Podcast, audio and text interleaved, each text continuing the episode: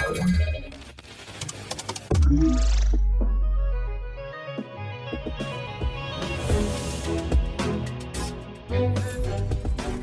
Halo, halo, tu mówi Warszawa w podcaście Cyber Cyber Fundacji Bezpieczna Cyberprzestrzeń. E, witam Was bardzo serdecznie. Po przy mikrofonie Cyprian Gutkowski. Zaraz przedstawię mojego gościa. Dzisiaj nie Cyber Cyber Raport, chociaż już nagrywałem rano Cyber Cyber Raport z Kamilem Gapińskim. E, dzisiaj też nie podcast procesowy, e, a podcast specjalny. Podcast specjalny w związku z Data Economic Congress, na którym będą dyskutować, jak wyglądać będzie gospodarka przyszłości przyszłości. Dzieje się tak dlatego, że Fundacja Bezpieczna Cyberprzestrzeń objęła to wydarzenie patronatem honorowym, a moim gościem jest jeden z prelegentów, e, prezes koncert ETA Krzysztof Dyki. Witam Cię Krzysztofie, znamy się, więc jesteśmy po imieniu. Witam Cię Krzysztofie. Witam e, Ciebie serdecznie, Cyprianie. Cieszę się, że jesteśmy razem. No więc tak, już 4-5 kwietnia w Westin Warsaw Hotel odbędzie się Data Economy Congress. Jest to pierwsze wydarzenie, które ma na celu cross-sektorową dyskusję na temat mechanizmów, trendów, e, które kształtować mają gospodarkę przyszłości. Mają się tam spotkać liderzy sektorów, takich jak bankowość, energetyka, sieci handlowe, e-commerce, logistyka, telekomy, media. Wspólnie macie przeanalizować nowy model gospodarki opartej o dane. Mówię wspólnie, no bo będziesz tam też e, prelegentem, więc jednocześnie będziesz na pewno na miejscu obecny. Ten Data Economy kongres jest najważniejszym kongresem, podczas którego przeanalizowane zostaną te kwestie, jak również kwestie otoczenia prawnego, regulacje e, rynkowe, e, różnego rodzaju prawne, które będą dotykały, no bo jednak obrót danymi, no to nie same też dane osobowe tak naprawdę jak od razu nam się kojarzą, ale ten obrót danymi może być wiele różnych danych, może dotyczyć wielu różnych danych, między innymi na przykład danych niejawnych, poufnych, które trzeba we właściwy sposób zabezpieczać, mm, a sam kongres wieńczyć będzie taki dzień, w którym będziecie rozmawiać dużo o cyberbezpieczeństwie. No, Koncert zajmuje się cyberbezpieczeństwem, Fundacja Bezpieczna Cyberprzestrzeni również zajmuje się cyberbezpieczeństwem. No a kongres dotyczy data, czyli musimy porozmawiać o danych. Krzysztofie, no mam pytanie tak naprawdę, mm, jak skutecznie, w zasadzie no może nie jak skutecznie, ale jak zabezpieczać dane, jaka tak naprawdę jest technika stosowana zabezpieczeń danych, takich niejawnych, jak ty jako biegły sądowy, bo masz takie uprawnienia, no musiałeś takie dane przetwarzać. No i powiedz, jak to z reguły wygląda przetwarzanie takich właśnie danych? Tak, to poruszyłeś dwie kategorie. Jedna kategoria to jako biegły sądowy, który bardzo często styka się z różnego typu danymi mm, i przeciętna sprawa liczy albo e, setki gigabajtów danych, albo terabajty danych, które trzeba przeanalizować. I jeżeli sprawa dotyczy działalności gospodarczej, a najczęściej takie, które realizowałem, dotyczyły, no to mamy do czynienia z, rzeczywiście nie tylko z danymi osobowymi, ale bardzo dużą ilością takich danych, nie tylko osobowych, które należy chronić, bo z jednej strony dane osobowe z, z tytułu regulacji prawnych, które zobowiązują do ochrony, z drugiej strony mm, dane mogące stanowić tajemnicę handlową. Na koniec dojdziemy do tych danych jeszcze niejawnych, do E, do stricte danych niejawnych, rozumianych jako danych chronionych na gruncie ustawy o ochronie informacji niejawnych, ale pozostając przy tej funkcji biegłego, rzeczywiście jest to problem. Pierwszy problem jest taki, że nieuregulowana jest sytuacja biegłego jako zobowiązanego do ochrony tych danych na gruncie obowiązujących przepisów. Zadam takie, tobie takie podchwytliwe pytanie. Czy biegły sądowy jest administratorem danych, czy jest procesorem? To ty mi teraz powiedz, według ciebie, jak myślisz? Na pierwszy rzut oka i na pierwsze pytanie odpowiedziałbym, że jest procesorem, ponieważ te dane otrzymuje i musi je przetwarzać w, tylko w jednym celu, mm, w określeniu na rzecz kogoś, czyli w tym momencie sądu, przetwarza te dane. Ale jeżeli miałbym się zgłębić trochę bardziej, to faktycznie dochodzę do wniosku, że rzeczywiście być może w związku z tym, że prowadzi działalność, też nie wiem, nie wiem do końca, jak to jest uregulowane rzeczywiście jako biegły, ale jednak no, jest to coś, co jest mu niezbędne do prowadzenia jego działalności, do prowadzenia jego pracy. I on tak jakby decyduje o tych danych, co z nimi się stanie i jak one będą wyglądały, więc jako wypada, że może być również administratorem. Bardzo dobra odpowiedź, bo według doktryny nie wiadomo kim jest, więc idealnie odpowiedziałeś. E, rzeczywiście jest to problem, który, mm, który ja trochę odwrócę dzisiaj nasze role. To ja mogę Ciebie zapytać, gdzie jest fundacja, gdzie są te działania fundacyjne właśnie na przykład w tym obszarze? Myślę, że to doskonała Wasza rola, Twoja, zespołu ekspertów fundacji którzy są jednymi z absolutnie z najlepszych w kraju. Taką ciekawostkę Wam rzucam mm, przy okazji tej naszej mm, dzisiejszej debaty, że jest to sprawa niewyjaśniona. Ciekawe zagadnienie, zasługujące na publikację, zasługujące na rozstrzygnięcie. Organy, organy procesowe, czy to sąd karny, cywilny, organy powołujące daną osobę jako biegłego sądowego, same nie przesądzają, kim on jest i poza nielicznymi wyjątkami w ogóle nie mają żadnej, y, żadnego kierunku, żadnych wzorów postępowań, żadnych procedur postępowań dla biegłego, więc w tym obszarze dochodzi do dużej dowolności w zakresie materiałów. Jeżeli, y, jeżeli biegły sądowy jest zaznajomiony z regulacjami prawnymi dotyczącymi ochrony danych osobowych krajowymi i europejskimi, to dobrze, będzie wiedział, jak z nimi postępować. Nie będzie rozstrzygał, kim jest, będzie wiedział, jak z nimi postępować. Problem w tym, że większość biegłych nie ma pojęcia o tych regulacjach. Może coś słyszało, ale nie zna tych regulacji.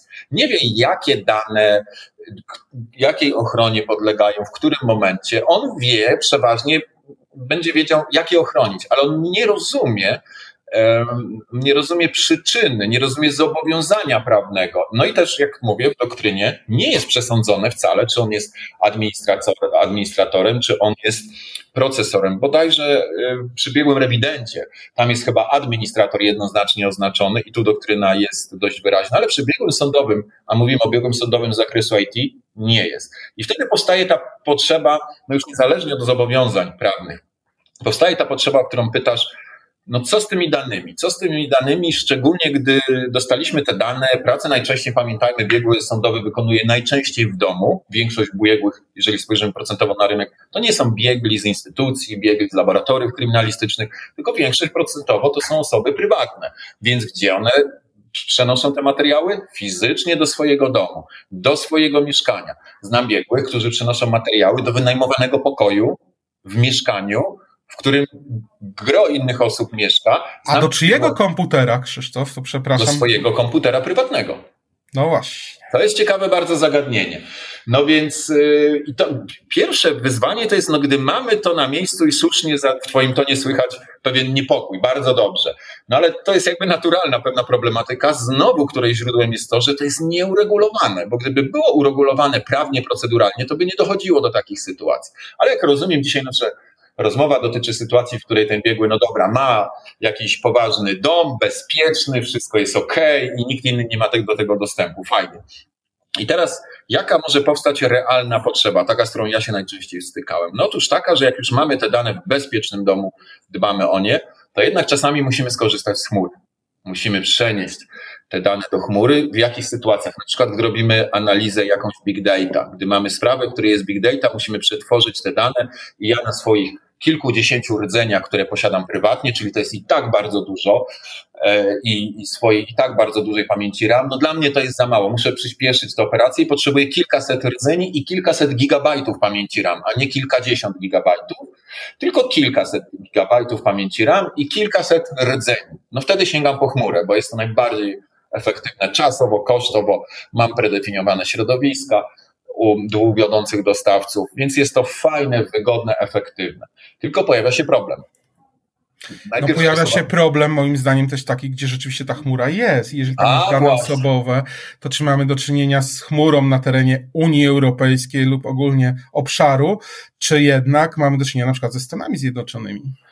I teraz patrzysz po raz kolejny względem siebie, względem swojej pracy, kompetencji, doświadczenia, które masz. Problem w tym, że biegli nie mają takiego doświadczenia.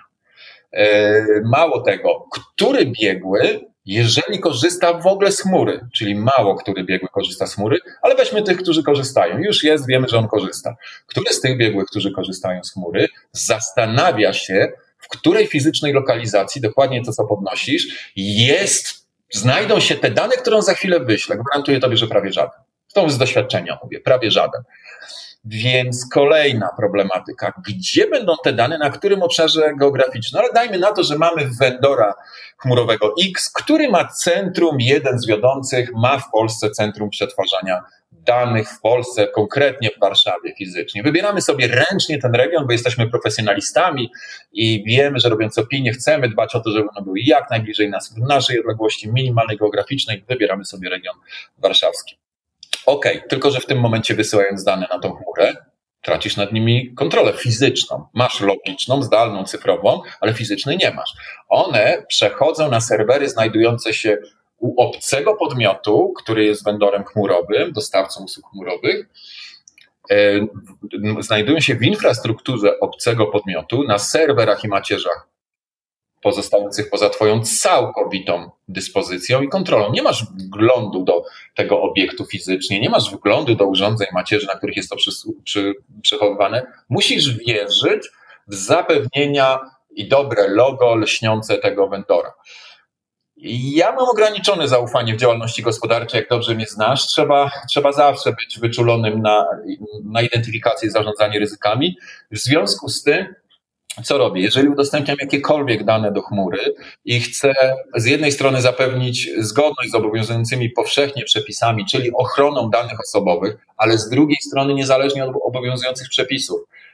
Ja nie chcę dopuszczać, na przykład w sprawie jednej, która dotyczy setek milionów złotych, ogromnego sporu, a miałem takich spraw więcej niż jedną, ja nie chcę dopuszczać do tego, że dane przesądzające o tej sprawie, stanowiące bardzo często bardzo wartościowe zbiory danych, znajdą się w jakiejś korporacji, która, która może mieć do nich dostęp. Nie mówię, że ma dostęp, mówię, że może mieć do nich dostęp.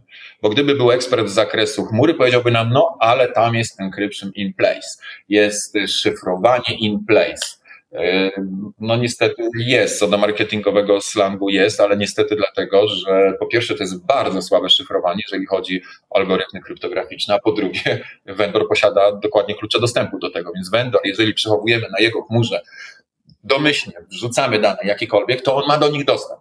Ma do nich dostęp. Czy korzysta z tego? Nie wiem, ale ma do nich dostęp, do tych danych.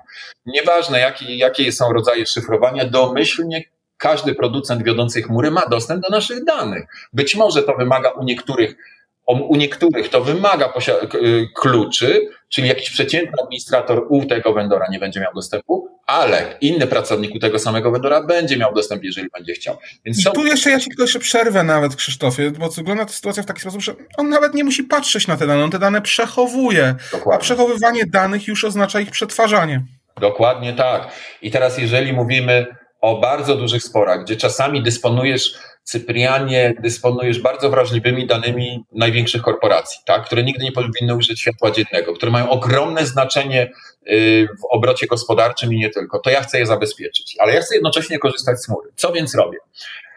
Pomijając nazwy produktów i technologii, zapewniam nie tylko oczywiście szyfrowanie na poziomie protokołów SSL, TLS i szeroko pojętej transmisji danych szyfrowanie, tylko jeszcze zanim wyślę te dane bezpiecznym kanałem komunikacji, mam predefiniowane, prekonfigurowane własne środowiska, które w trybie live szyfrują wszystko, co się zapisuje na tych środowiskach. W dużym uproszczeniu dla naszych słuchaczy, wyobraźmy sobie BitLockera na stacji roboczej, który wymaga podania hasła przy uruchomieniu komputera. W dużym uproszczeniu to są tak zabezpieczone środowiska. To nie jest BitLocker, y, to są inne rozwiązania, ale wszystko, co robię w chmurze, ja mam do tego dostęp, ale dostawca tych usług chmurowych widzi krzaki i nic mu nie pomoże, on tego po prostu nie widzi. Tylko ja mam do tego dostęp. Więc tej kategorii rozwiązania, które powodują które powodują szyfrowanie automatyczne wszystkich danych odczytywanych, zapisywanych, no odczytywanych deszyfrowanie, a zapisywanych szyfrowanie na tym środowisku wirtualnym, które otworzyłeś. Czyli na poziomie sterowników już jądra systemu operacyjnego, na poziomie sterowników systemu operacyjnego to rozwiązanie musi już działać. Nie w wersji aplikacyjnej, tylko równolegle z jądrem systemu operacyjnego na poziomie sterowników. Wszystko Czyli mamy do czynienia z pseudonimizacją danych tak naprawdę i tylko ty masz klucz, który pozwoli te dane potem odszyfrować, że nikt inny tak naprawdę nie ma możliwości ich w żaden sposób odszyfrować. Dokładnie tak. I teraz, jeżeli jesteś po stronie vendora, dostawcy chmury, z którego ja korzystam, nie odczytasz ich. Ja tak, dlatego pseudo. Dobrze oznaczyłeś pseudo, bo jest to odwracalne, bo ja mam klucz. I wtedy możemy sobie pracować na tych danych, zapewniając, zapewniając ich bezpieczeństwo nie tylko co do transmisji, bo dzisiaj najczęściej cały szum medialny sprowadza się wszystkich różnych producentów, tak, dostawców, że to jest bezpieczne, bo transmisja jest szyfrowana, ale my się powinniśmy zawsze pytać, dobrze, transmisja jest szyfrowana, ale co z zapisem? O to pytajmy, bo tego brakuje na rynku, na to chciałem zwrócić uwagę naszych y, słuchaczy, ale najważniejszy komunikat to, że to naprawdę jest możliwe do zrobienia niedużym kosztem. Najczęściej nie jest, bo mało kto się nad tym zastanawia, mało kto ma pojęcie, jak to zrobić i najprostszy jest deployment, uruchamiamy, działa, działa, jest ok. Tu mamy wielu specjalistów, ale jak dasz zagadnienie przepraszam, specjalistom od chmury, żeby zaadresował to, o czym powiedziałem, no to większość zacznie milczeć i się głowić, a to nie jest trudne, tylko nie ma tego, nie ma takiego nawyku na rynku. No skoro nikt nie pyta, no to wiesz, to trudno, żeby był. Więc bardzo możliwe, że powie ci prawdę, co też jest ciekawe, jak w rzeczywistości to wygląda, bo tak jak mówisz, czasami to tylko jest po prostu marketingowo określone, natomiast rzeczywiście nie jest zapewnione i w sposób skuteczny zapewnione. No ale właśnie z kolei jak to wygląda z danymi niejawnymi? Bo tutaj powiedziałeś rzeczywiście o danych e, osobowych, to dane niejawne też tak wygląda w taki sposób, powiedzmy, czy w jakiś inny sposób zabezpieczasz te dane? Pytam już jako laik, bo nigdy um, danych nie, niejawnych nie używałem, więc um, Zupełnie nie mam pojęcia. Więc z danymi niejawnymi jest troszkę inaczej, bo przede wszystkim ja danych niejawnych jako ja, Krzysztof Dyki, nie przetwarzam, bo nie mogę. Ale jeżeli oderwiemy się od mojego aktualnego miejsca pracy i cofnę się o kilka lat, gdzie pracowałem prawie codziennie na, na danych niejawnych, no to przede wszystkim mamy mm, certyfikowane, klauzulowane systemy łączności, które mają łączność wewnętrzną, certyfikowaną, dopuszczoną do, do tych klauzul. Przepraszam, bo zażartuję. Dobrze, że mają, bo na przykład mamy Milnet Z i Milnet I, które żadnej nie mają, ale takie. Wiem, zgadza się. Natomiast mamy tak ustawowo Biblii, nie gdyby był obok nas prawnik, jakiś ekspert ze służb specjalnych powiedziałby, że tu tylko i wyłącznie w ramach w ramach tych systemów. No dobrze, ale w pracy operacyjnej służb specjalnych, organów ścigania, tych, którzy operują na klauzurach od zastrzeżone do ściśle tajne włącznie, powstaje coraz częściej w ostatnich latach, i to jest nową, potrzeba właśnie skorzystania z chmury do różnych celów. Co wtedy, no co wtedy się robi? Wtedy dąży się do tego, aby dane, które wysyłamy do chmury, bo wtedy to, że my zrobimy te operacje, o których wcześniej mówiłem, dotyczące biegłego sądowego, one są niedopuszczalne, bo to są ciągle te same dane. To, to jest niedopuszczalne. Szyfrowanie danych niejawnych nie czyni ich jawnymi. To jest bardzo ważny komunikat do naszych słuchaczy, bo wiem, jakie pewne rzeczy mają miejsce, ale absolutnie mówimy nie, tak nie wolno. Szyfrowanie danych niejawnych nie czyni ich jawnymi. Nie można ich przetwarzać na przykład w chmurze. Obowiązują te same procedury. Co więc należy robić? należy dążyć do tego, aby w jak najpóźniejszym momencie nałożyć klauzulę, bo klauzulę nakłada wytwórca informacji.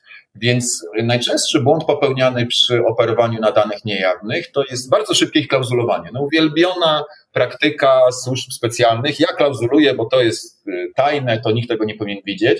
Dzisiaj mówimy stop, stop, zastanów się, czy ta informacja na pewno w tej chwili jest niejawna, czy być może warto poczekać, żeby ta informacja stała się później niejawna. Przetwórz, skorzystaj z tej chmury w tym zakresie, o którym musisz, i dopiero wtedy, jak wykonasz tą pracę chmurą, chmurze, którą musisz na tych danych, dopiero wtedy nadaj klauzulę tym danym. To jest jedno rozwiązanie. Drugie rozwiązanie, zdjęcie klauzuli. Procedura dość skomplikowana, bo w zależności od tego, kto ją nadawał.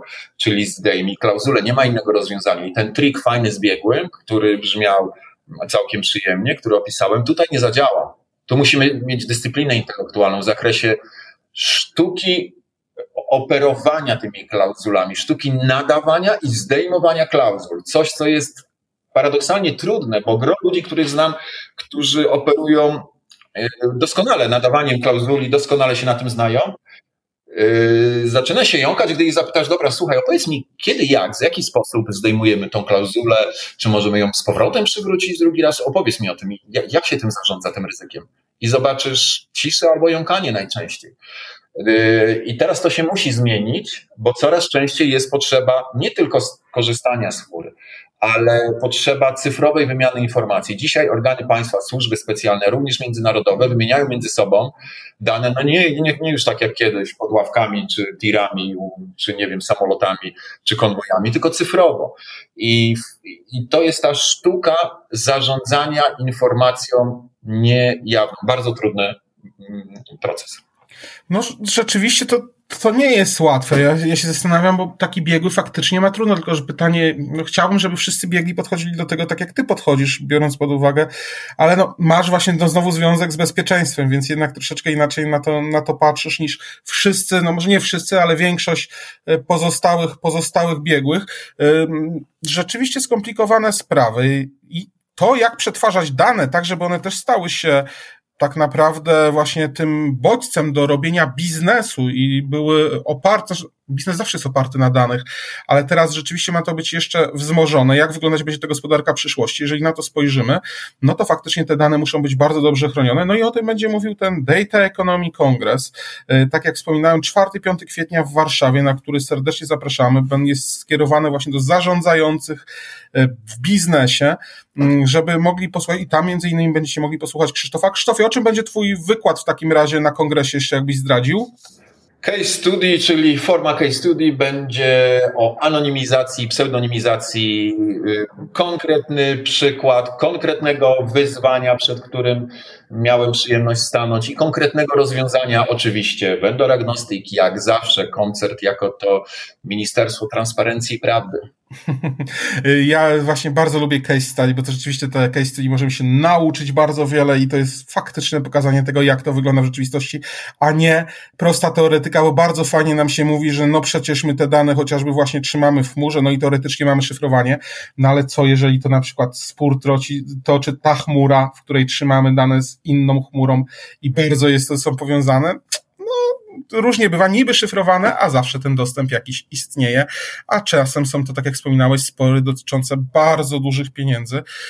Bardzo serdecznie Ci, Krzysztofie, dziękuję. Zapraszam jeszcze raz na e, Data Economy Congress, który odbędzie się w Warszawie już 4-5 kwietnia. Bardzo miło się z Tobą rozmawiało. Naszym gościem był Krzysztof Dyki, prezes Koncert SA. Dziękuję, Krzysztofie. Dziękuję, Cyprianie. No i prowadzący wasz ulubiony, jedyny, wspaniały niepowtarzalny, czyli skromny, czyli Cyprian Gutkowski. Bardzo wam serdecznie dziękuję. Do usłyszenia i pozdrawiam was serdecznie. Bądźcie bezpieczni.